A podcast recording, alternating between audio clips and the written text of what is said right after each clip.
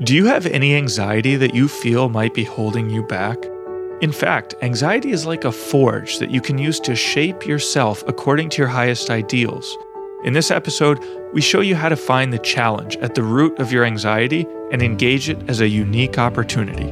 I'm Sharif Younis with Dr. Kevin Majeres, and this is The Golden Hour.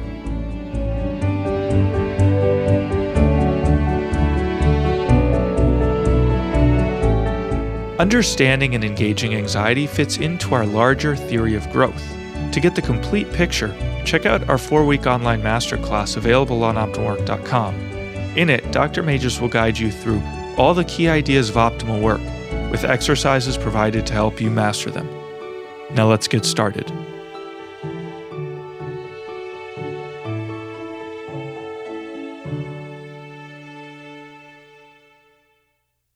Hey, this is Sharif here with another episode of the Golden Hour, joined by Dr. Kevin Majeres.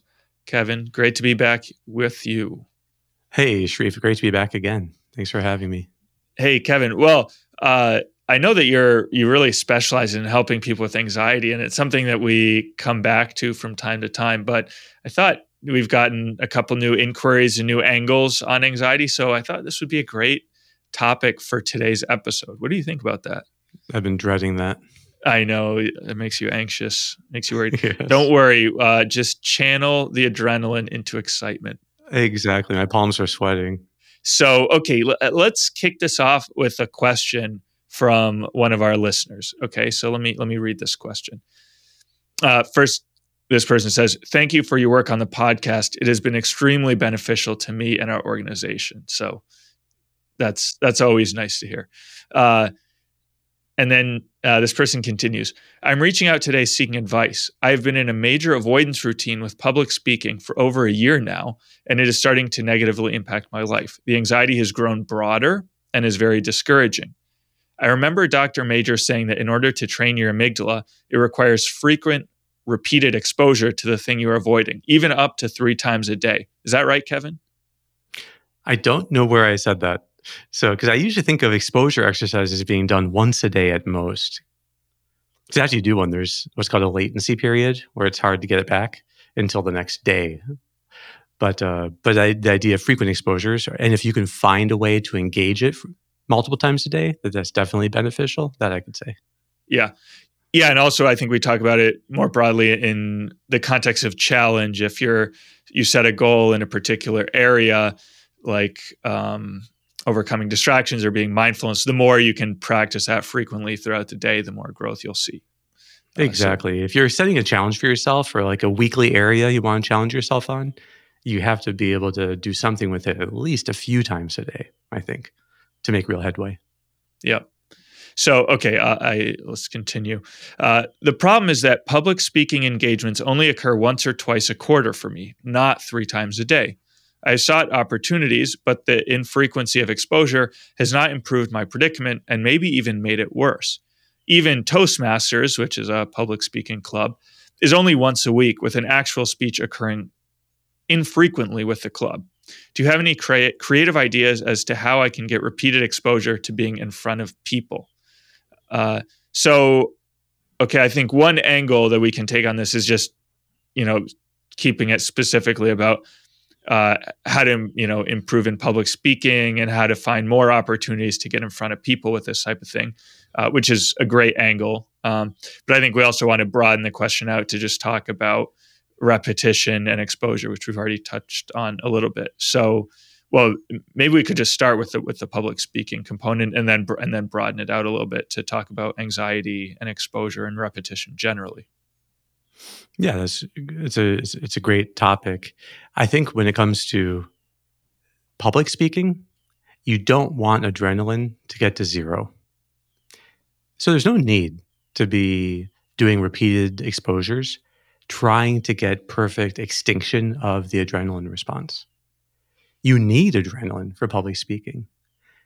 Really, in that case, what you need is a few times, maybe at most, of having learned in the moment of the speech to flip the adrenaline around so that rather than experiencing as weighing on you as a burden of anxiety, it becomes a propulsion forward. It becomes a fuel that now you're using allowing you to hit a certain performance goal in the speech. So I always think of, say, some like a tenor who is nervous about an aria he has coming up and he has to hit a high note. Well, he wouldn't want to suppress his adrenaline because he needs the adrenaline to hit the high note. He should be thinking the more adrenaline, the better. Let me just use it all and take it as energy. And then I'll really hit the high note with perfect clarity. So if you have a performance goal that is not related in any way to the anxiety going away or to how you feel in the moment or what thoughts you're having, but it's in the work itself, aiming somehow to make that work better, I think that's the key. So with public speaking, you don't want the adrenaline to get to nil. You just want to get used to getting through that that phase you know, of having high adrenaline and then reframing it as beneficial and then utilizing it as a fuel. I also tell people that there are two phases of getting over any fear. One is learning in the moment. It's called in vivo exposure, how to get through it. So, say that you're afraid of heights. Well, one thing is learning when you're on a high place to welcome the sensations of anxiety and whatever thoughts may come and see it as part of the learning curve, part of the growth. And then you'll find that soon you won't have anxiety on balconies. But if you know that there's you're going to be at say some event where you're going to be have to be in a high place at some balcony, can't imagine what that would be. But say that it was coming up, and it, your anticipation of the event could still produce anxiety, even though now in the setting itself you don't have anxiety. This happens with people who are just starting out teaching. That at first they might be nervous about having to give a class, but pretty soon they learn how to channel all of that, but they could still be nervous uh, in the run up, like in the lead time going into the class. So there's usually two different phases. One is that people learn to get over the their fear in the moment, and then the other is to get over the anticipatory anxiety. And that just takes a little bit longer. So every moment then I tell them when you notice yourself tempted to dread this thing coming up, it's like a habit you have of dreading it that's the moment to rehearse flipping things around and welcoming yeah. adrenaline as a superpower.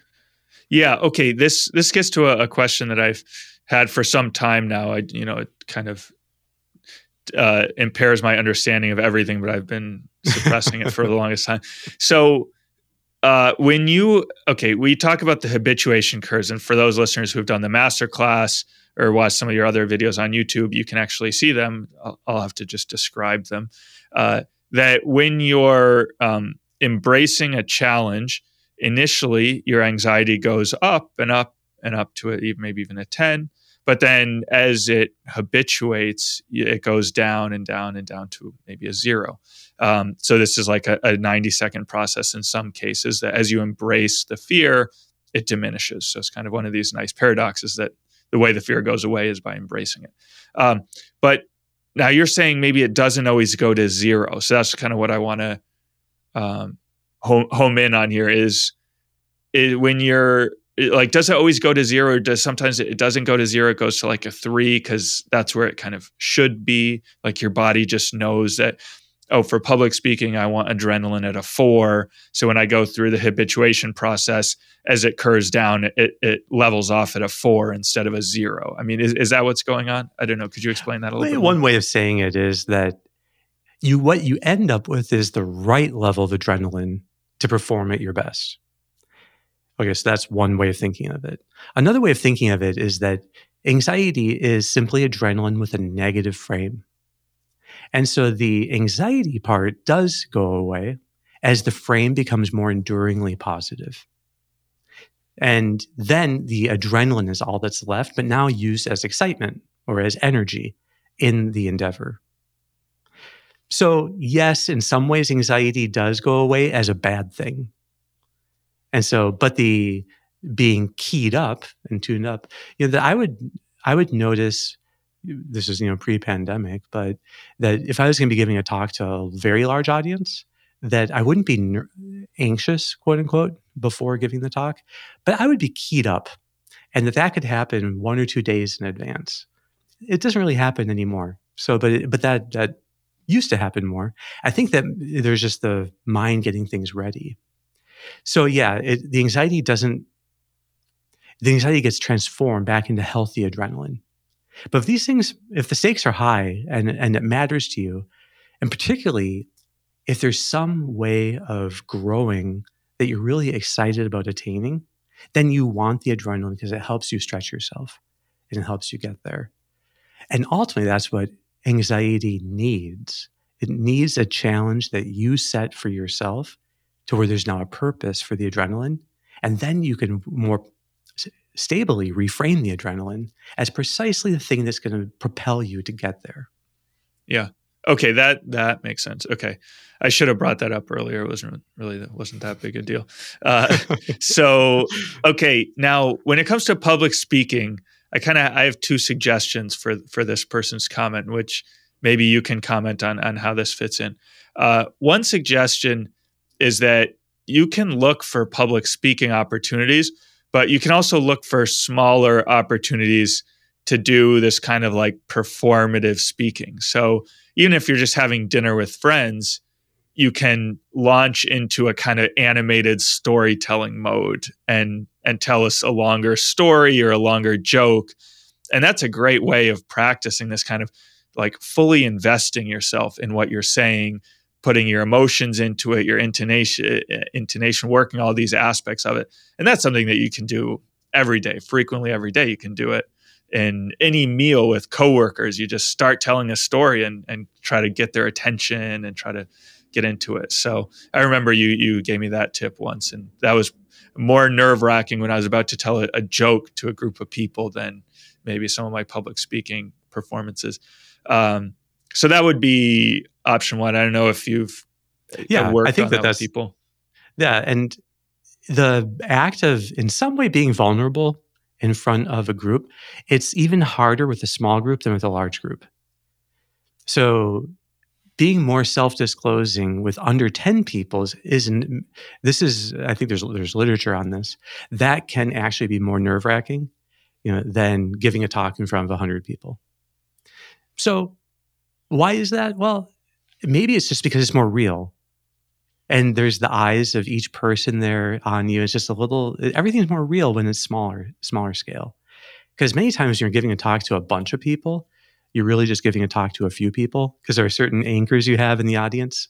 You're not really but when a smaller group you're giving a talk to more and it's more anchors than you would typically have. That'd just be one theory but it, uh, this is this is commonly noted by people that just being revealing in any way, even about not embarrassing things, but just like inconsequential things or little details of one's life, can be leave people feel vulnerable, and that's a great practice.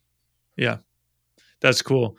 And then and then the other thing, which is I th- think is related to the way that you do exposures, uh, which is that if the person does not fully reframe, they never really overcome the anxiety and I think that's totally true of public speaking is that if you go into the public speaking without like a really, really a, a full bring it on mindset and mentality that I'm just going to give it my all right here and like I'm going to tell jokes and I'm just going to be fully invested in it, fully invested in the message. But if, if you just kind of like go and okay, I'm going to say what I'm going to say and that's it, and you know it's not going to be too bad because I'm one of four people presenting and they'll probably forget about me afterwards anyway. You know, like if you go in with that mindset, you're not really doing the full exposure, and so you're not taking full advantage of the transformative power of of the challenge. I think. Yeah, and then you don't get the same victory bounce from it. So there's something about hedging where people they'll be somewhat invested but not totally invested. Oddly, that leads people to not even prepare as well as they could for the public speaking event. So they prepare good enough, which is really nerve wracking. But if you really prepare and then you rehearse it, you the, the experts say you should spend about half the amount of time rehearsing. Well, your your total prep time should be half rehearsal and half writing when it comes to you know, giving a speech of any kind. Well, that means that I don't think people who are anxious will rehearse ever. I mean, some do, but but the, but commonly the people who I work with in my practice, they avoid the whole thing, and then they kind of push their way through the experience itself. But maybe there is this thing where they were, were playing it safe in some way by not fully investing themselves in the whole process. But if you just like let it all out, you give your best effort, that's how your best effort gets better and better each time. But if you don't give your best effort in it, then it doesn't really get stretched, so it doesn't really grow. Yeah. Yeah, that's that's right. That's exactly right. So, okay, Kevin, maybe now we could broaden the discussion out to be anxiety per se. Uh, so, in talking uh, this this question of um, if the the original question raised was, was like, how do I deal with anxiety if I don't have frequent repeated exposure? And I think that might be the case for some people if they're anxious about a kind of bigger picture life question. So uh, maybe a high schooler who's anxious about the whole college application process, or a college student who's ab- nervous about their first job, or someone in a job who's kind of generally anxious about their performance. But it's not like one specific thing coming up that they're anxious about. There's no real specific trigger. So how, how do you work anxiety if there's no obvious trigger for it? Mm-hmm. This also happens a lot when people are anxious about world events. So I see this in my practice people that can be have panic attacks because of a war going on or political unrest of, of different different types. So which then seems strange, right? Like how do you help someone when there's no exposure to be done? And eh, there's nothing for them to do. There's evil in the world. There's bad things that happen. And so and that causes them anxiety. I think that that way of thinking of it may not be correct. It's perhaps not so much the case that there is some situation so broad that there's really nothing for them to do right now about it there's a phenomenon eh, that we see a lot called displacement and what that means is that there is some anxiety someone is experiencing, or someone that there's some anxiety in someone's life that is happening right now that's being triggered, but in some ways it's being denied. They're denying it a hearing. And that could be for many different reasons. It might be that the person isn't really admitting to themselves how much something is, is weighing on them. Or it could be that there is such habitual avoidance of a certain topic that's hard for them to let themselves even think of it. And but yet staring, it's like the elephant in the room. Well, in those cases, then the anxiety can get displaced to other things. So if uh, a person is really anxious about getting fired from his job, you know, then it may show up in you know, in some other topic. It could be something, it could be kind of put onto a world screen. So that now they're really anxious about this. You have to see that that that kind of more global, free floating situation, like broad situation anxiety, may just be the channel that anxiety is getting funneled into. You know, that, that that's rather than being the thing itself. So, yes, that thing does make them anxious to some extent, but it also makes them anxious in a way that they find acceptable. And that they're able to then admit the anxiety. And it almost works like some kind of outflow tract for the built up tension that's been in them, and it all gets poured into something.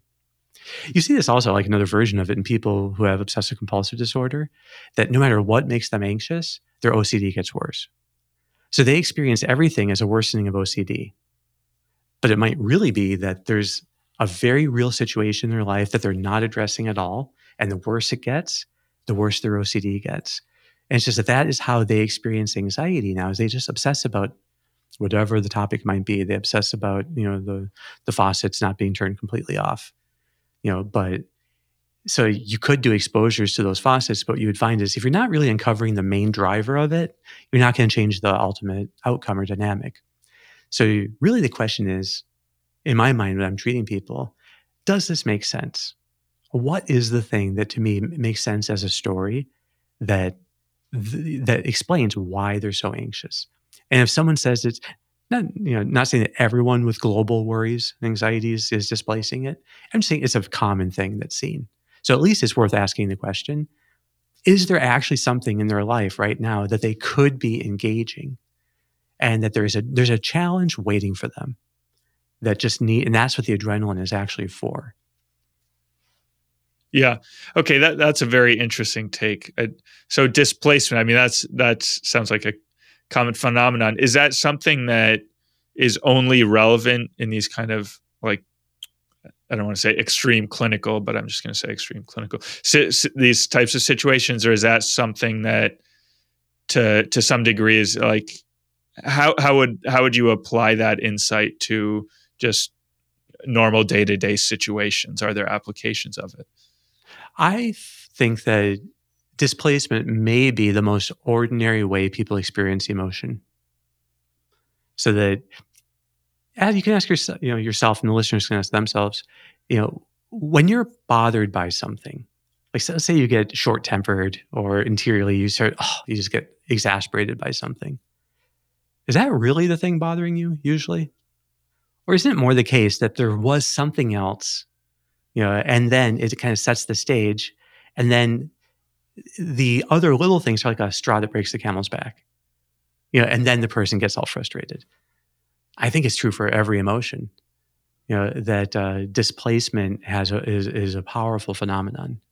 It even works in a strange way with addictions that whenever there's a stress in people's lives, then they all they will reflexively go to the addiction, you know, as as the thing, and then the addiction gets worse. But you really have to address what is the underlying thing. You know, that many times addictions are just escapes, which is just another kind of anxiety. So it's just that they're they're fleeing from the real life, and they're they're actually trying in some way to reduce their experience of a challenge, but they're using a drug or a behavior to do that. You know, so again, it's displacement though. It's the same physics, I think, of displacement that they're not dealing with a real issue, and so they experience these other issues on the side. Yeah. Okay. So that then the the solution is get to root causes, uncover the root causes, which is always a, a kind of hidden challenge that's being avoided. Yeah, and that might be the hardest thing to be sincere about. Is what is the real challenge I'm facing right now? So no matter what it might seem to be, you know, oh, I'm, I have this anxiety issue, I have this, you know, this, you know, this craving or this anger whatever the issues might seem to be, does it make sense that that's the real issue? Or are there other things in your life that you just don't know what to do with? You, there are challenges you don't know how to engage. Maybe for decades you haven't engaged it.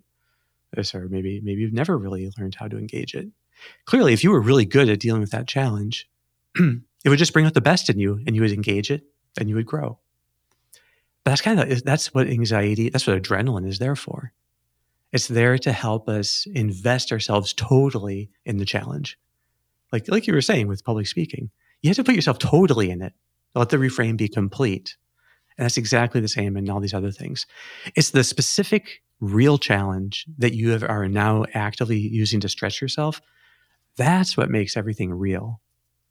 And then I think people find these other things tend to then, I know, the displacement starts to wane and then people find that okay now they're getting traction in life again. Yeah. That's that's great. And then so as as a follow-up to this we we often make the distinction between quantity and quality challenges. So uh, a quantity challenge being i want to accomplish this amount of work or read this number of pages in this amount of time. So i'm kind of pushing the boundaries of one of those quantities versus a quality challenge, which is how can I do this in a new and better way? So, and now if challenge is kind of at the core of addressing challenge, is at the core of addressing the anxiety. How do you, uh, is there a difference in these types of challenges, like quantity challenges for, for anxiety versus quality? Well, it makes me think of studies that have been done uh, you know, showing the relationship of dopamine and anxiety and how these things work together. And that when people are in situations that where there could be a big payoff of dopamine, they also have leading up to it much anxiety. So you could think of like if that tenor hits the high note really well, that would be a huge dopamine rush. Yeah, but there's also anxiety involved in it. But dopamine also helps to moderate and make positive the experience of anxiety. Well, just looking from that perspective, you want them to work together if you you're doing quantity challenges, which is like I just want to instead of I have so much to do, I've I'm trying to see how to instead of reading these you know 40 pages in an hour, I'm going to read them in 45 minutes. You know, and so you you know you the quantity challenge eh, quantity challenges can be good for helping you to stay on task and to engage and, and so you should stay engaged because if you gave yourself four hours to read those pages you might be wandering all over the place but at some point it's just a, it becomes about just getting this thing done and, it, and yeah getting it done will give you a bit of dopamine but outcomes don't really give you much dopamine so, and if, even if the outcome is attaining some status, you get some promotion, you get a new job, you get into the school of your choice. Yeah, it lasts for a little while, but not that long. It, it wears off. So, things that you can just get done are not a stable source of dopamine. You know, and you can have a lot more than unregulated anxiety as you pursue them because there's nothing counterbalancing it in the brain. There's one line of research that suggests that.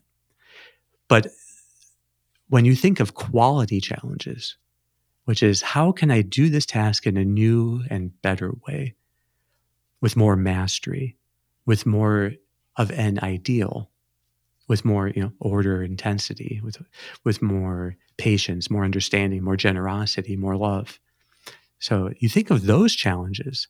Well, those things will matter to us more deeply. They are uh, not an outcome, but a whole trajectory of growth. And trajectories give you enduring dopamine.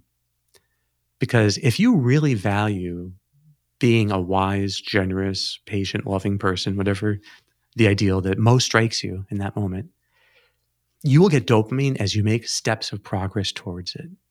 And if you can make those steps of progress within the midst of big challenges, it's even deeper.